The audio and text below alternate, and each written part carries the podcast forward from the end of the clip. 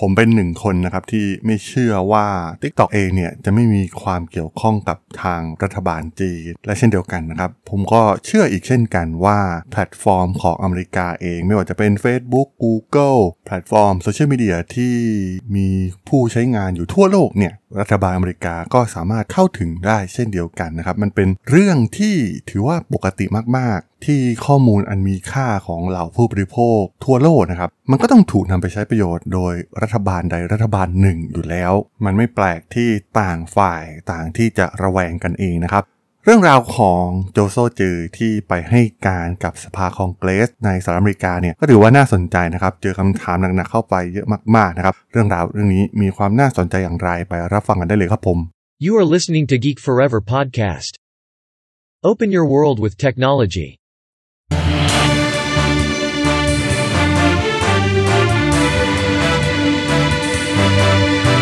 This is Geek Daily.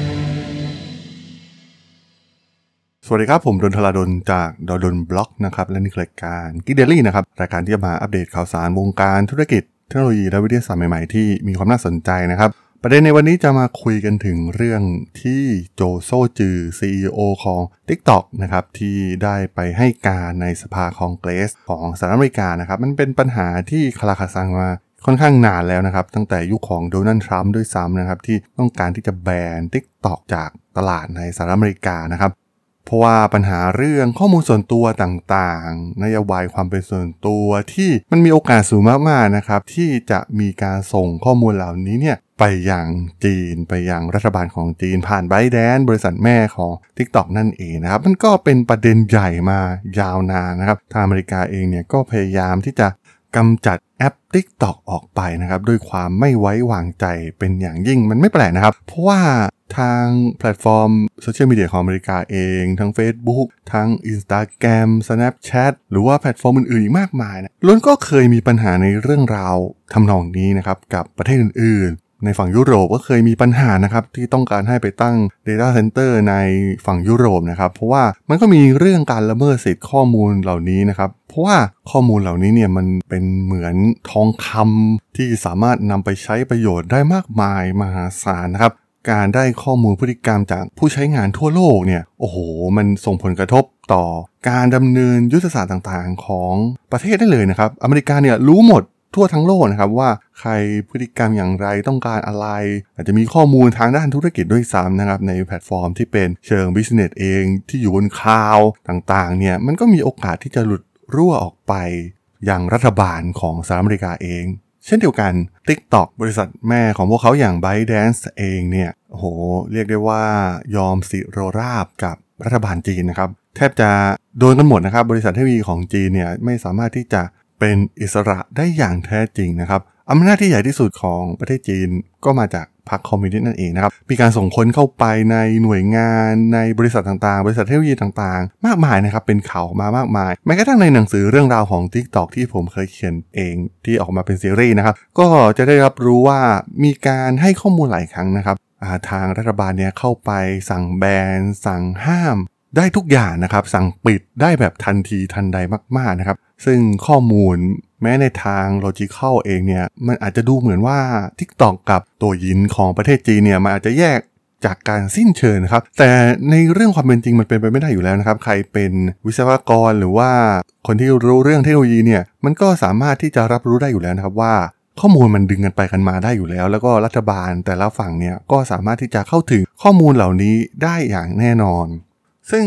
ความต้องการของทางสหรัฐอเมริกาเองเนี่ย สุดท้ายพวกเขาก็ต้องการที่จะบังคับให้ TikTok เนี่ยกลายเป็นบริษัทของอเมริกาอย่างแท้จริงนะครับ เคยมีข่าวก่อนหน้านี้นะครับ มีบริษัทยักษ์ใหญ่หลายรายจากอเมริกาเองเนี่ยต้องการเข้ามาเทคโอเวอร์ TikTok ของอเมริกานะครับ แต่มันก็ยังไม่เกิดขึ้นนะครับ ซึ่งตรงนั้นเนี่ยถือว่าเป็นเป้าหมายสุดท้ายที่พวกเขาต้องการจริง ๆ ตอนนี้ก็ทาง CEO ของ TikTok อย่างโจโซจือเองเนี่ย ก็โดนไล่บี้จากนักการเมืองทั้งสองฝั่งทั้งสองพรรคนะครับ ไล่บี้อย่างหนักในประเด็นเรื่องนี้ แต่สิ่งที่น่าสนใจก็คือเราผู้ใช้งานนะครับ ผู้ใช้งานในสหรัฐอเมริกาเนี่ยต่างหลงรักแอป TikTok เป็นอย่างมากนะครับ ซึ่งต่างจาก Facebook อย่างสิ้นเชิง พวกเขาเกลียดด้วยซ้ำนะครับ Facebook ดูเหมือนเป็นโจรร้ายสำหรับชาวอเมริกาด้วยซ้ำมีการหลุดข้อมูลออกไป เคยมีข่าวก่อนหน้านี้นะครับ แล้วก็มีปัญหาในเรื่องการเลือกตั้งอีกนะครับ ในช่วงปี 2016 เอง แพลตฟอร์ม Facebook จึงไม่ดึงดูดผู้ใช้งานในประเทศสหรัฐอเมริกาอีกต่อไป คนรุ่นใหม่เนี่ยหันมาใช้ TikTok กันแทบจะทั้งหมดนะครับ หรือแม้กระทั่งแพลตฟอร์มต่างๆเนี่ยก็เริ่มหันมาสร้างฟีเจอร์ที่เป็นรูปแบบวิดีโอสั้นเลียนแบบ TikTok กันนะครับ ซึ่งก่อนที่จะมีการพิจารณาในสภาคองเกรสเองเนี่ย ทาง TikTok เองก็ได้ทำการแชร์เรื่องราวของโจวโซ่วจือนะครับ ด้วยการแนะนำตัวเองอย่างไม่เป็นทางการนะครับ ในแพลตฟอร์มของพวกเขาเอง โอ้โห วิดีโอมียอดไลค์เกือบ 2 ล้านครั้งนะครับ มีการเข้ามาให้ความคิดเห็นในเชิงบวก เยอะมากๆนะครับ มันแสดงให้เห็นว่าผู้ใช้งานเนี่ยคิดต่างจากรัฐบาลมากๆนะครับในกรณีนี้ที่เกิดขึ้นเกิดการไต่สวนขึ้นมานะครับ มันก็เป็นกลยุทธ์ทางด้านการตลาดที่ยอดเยี่ยมนะครับของทางโจวโซ่วจือเองนะครับที่มีการปล่อยข้อมูลดูเขาเป็นคน friendly แล้วก็เป็นที่หลงรักของผู้ใช้งาน เอาจริง ๆ มันก็เป็นกลยุทธ์ที่ถือว่าน่าสนใจนะครับที่ทาง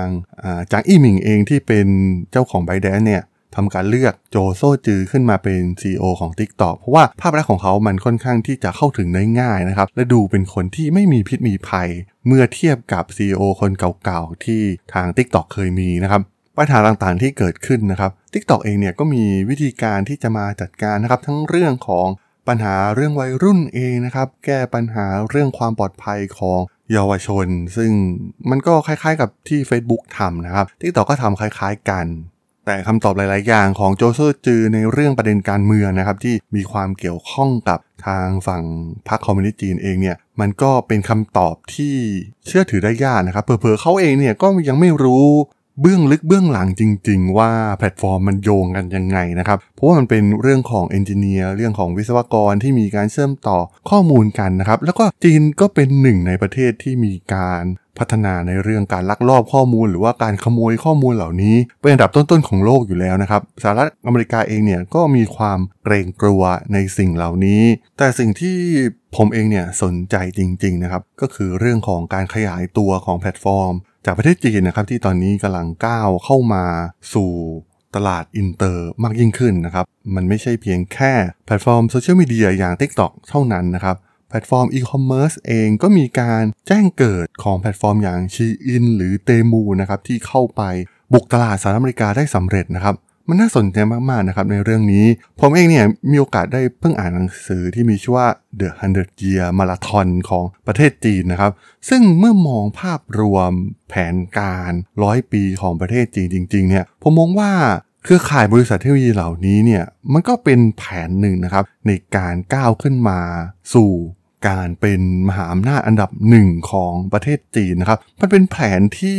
มีความลึกลับแล้วก็ซับซ้อนมากๆนะครับ ในเรื่องนี้การดึงเอาเทคโนโลยีต่างๆ จากสหรัฐอเมริกานะครับ ก่อนหน้านี้เนี่ยจีนแทบจะไม่มีอะไรเลยนะครับ หลังจากที่เติ้งเสี่ยวผิงเองเนี่ยเปิดประเทศเริ่มเปิดประเทศ แล้วก็มีการแลกเปลี่ยนข้อมูลทางด้านวิทยาศาสตร์กับทางสหรัฐอเมริกาเนี่ย ก็มีการพัฒนาอย่างก้าวกระโดด แล้วก็มีการพัฒนาแบบเงียบๆนะครับ ในช่วงนั้นเองเนี่ยอเมริกาก็ไปมุ่งไปโฟกัสกับสงครามต่างๆ ทั้งในอัฟกานิสถานในอิรักเองนะครับ ซึ่งมันทำให้ละสายตาไปจากจีนนะครับ แต่ว่าเพอแป๊บเดียวจีนก็พุ่งขึ้นมาอย่างรวดเร็วมากๆนะครับ มันเป็นแผนร้อยปีของพวกเขานะครับที่จะก้าวเข้ามาเป็นมหาอำนาจอันดับหนึ่งของโลกได้ภายในปี 2049 ซึ่ง แพลตฟอร์มทางด้านเทคโนโลยีเนี่ยถือว่าเป็นปัจจัยสำคัญปัจจัยหนึ่งมากๆนะครับ ถ้ามองคิดดูจริงๆเนี่ยการขายสินค้าไปทั่วโลก ผ่านแพลตฟอร์มเหล่านี้ ทั้ง TikTok เองที่มี TikTok Shop นะครับทั้ง SHEIN ทั้ง Temu การบุกเข้าไปในสหรัฐอเมริกาได้สำเร็จ สามารถเข้าถึงข้อมูลพฤติกรรมต่างๆ ได้นะครับ รู้ว่าลูกค้ากลุ่มวัยรุ่น กลุ่มต่างๆ ของคนอเมริกันเนี่ยต้องการสินค้าอะไรอยู่ในตอนนั้นนะครับ พวกเขาสามารถผลิตสากะเบือยันเรือรบได้อยู่แล้วนะครับ สามารถส่งไปขายได้อยู่แล้วนะครับ ซึ่งมันเป็นกลยุทธ์ที่น่าสนใจจริงๆนะครับในระยะยาว มันเป็นหนึ่งในแผนระยะยาวของจริงหรือไม่เนี่ยมันก็ยังไม่มีหลักฐานชัดเจนนะครับ แต่ว่าหากได้มองดูภาพรวมๆจริง ๆ เนี่ยพบว่ามันเป็นจิ๊กซอว์ที่มีความต่อเนื่องกันเป็นอย่างมากนะครับ จีนเริ่มเรียนรู้เทคโนโลยีต่างๆ เทคโนโลยีตั้งแต่อุตสาหกรรมทางด้านการทหาร อุตสาหกรรมทางเคมี ฟิสิกส์ หรือว่าเทคโนโลยีทางด้าน AI อะไรต่างๆนะครับเรียนรู้จากสหรัฐอเมริกาทั้งนั้นนะครับ สุดท้ายพวกเขาก็สามารถก้าวข้ามอเมริกาขึ้นมาได้นะครับ แต่ก้าวด้วยความแข็งแกร่งอย่างมาก มันก็ขึ้นอยู่กับระบบการเมืองของพวกเขาด้วยนะครับ พวกเขาเนี่ย มีระบบคอมมิวนิสต์ที่เป็นกึ่งตลาดเสรีนะครับ ก็ทำให้การพัฒนาต่างๆเนี่ยมันรวดเร็วมากกว่านะครับประชาธิปไตยเนี่ยมันมีข้อดี แต่ว่ามันก็ต้องมีการแบ่งผลประโยชน์ให้เหล่านักการเมืองอะไรต่างๆ ให้ลงตัวนะครับ มันถึงจะขับเคลื่อนประเทศไปข้างหน้าได้อย่างรวดเร็วเช่นเดียวกัน แต่ว่าการปกครองแบบจีน การมีผู้นำที่มีความเด็ดขาด แล้วก็ฉลาดด้วยเนี่ยมันสามารถ พาประเทศก้าวหน้าได้อย่างรวดเร็วกว่ามากๆนะครับ มันก็คล้ายๆกับสิ่งที่เกิดขึ้นกับสิงคโปร์นั่นเองนะครับ จะเห็นได้ว่าโอ้โหแป๊บเดียวประเทศก้าวข้ามโซนแถบเอเชียตะวันออกเฉียงใต้ไปไกลมากๆนะครับ กลายเป็นประเทศพัฒนาแล้ว เอาจริงๆ เรื่องของ TikTok กับ CEO คนใหม่อย่างโจโซจือที่ต้องมาให้การเนี่ยมันก็มีเบื้องหลังเรื่องราวการเมืองที่เป็นภูมิศาสตร์ทางด้านการเมืองอยู่แล้วนะครับ แต่ดูเหมือนว่าจีนเนี่ยจะเป็นฝ่ายได้เปรียบกว่านะครับ โดยเฉพาะแพลตฟอร์มทางด้านเทคโนโลยีเหล่านี้ เพราะว่าทางตลาดเสรีทั่วโลกเนี่ยไม่มีการปิดกั้นจีน แต่เป็นฝั่งจีนนะครับที่มีการปิดกั้น มีการกรอง มีการเซ็นเซอร์นะครับหากแพลตฟอร์มจากโลกตะวันตกคิดจะไปบุกในประเทศเขานั่นเองครับผมสำหรับเรื่องราวของโจวโซ่วจือกับการให้การในสภาคองเกรสของสหรัฐอเมริกา ใน EP นี้ผมก็ต้องขอจบไว้เพียงเท่านี้ก่อนนะครับสำหรับเพื่อนๆที่สนใจเรื่องราวทางธุรกิจ เทคโนโลยีและวิทยาศาสตร์ใหม่ๆ ที่มีความน่าสนใจก็สามารถติดตามมาได้นะครับ ทางช่อง Geek Forever Podcast ตอนนี้ก็มีอยู่ในแพลตฟอร์มหลักๆ ทั้ง Podbean Apple Podcast Google Podcast Spotify YouTube แล้วก็จะมีการอัปโหลดลงแพลตฟอร์ม Blockdit ในทุกๆ ตอนอยู่แล้วด้วยนะครับ ถ้ายังไงก็ฝากกด Follow ฝากกด Subscribe กันด้วยนะครับ แล้วก็ยังมีช่องทางหนึ่งในส่วนของ Line แอดที่ a d t h a d o n t h a R A D H O L สามารถแอดเข้ามาพูดคุยกันได้นะครับ ผมก็จะส่งสาระดีๆพอดแคสต์ดีๆ ให้ท่านเป็นประจำอยู่แล้วด้วยนะครับ ถ้าอย่างไงก็ฝากติดตามทางช่องทางต่างๆ กันด้วยนะครับสำหรับใน EP นี้เนี่ยผมต้องขอลากันไปก่อนนะครับ เจอกันใหม่ใน EP หน้านะครับผม สวัสดีครับ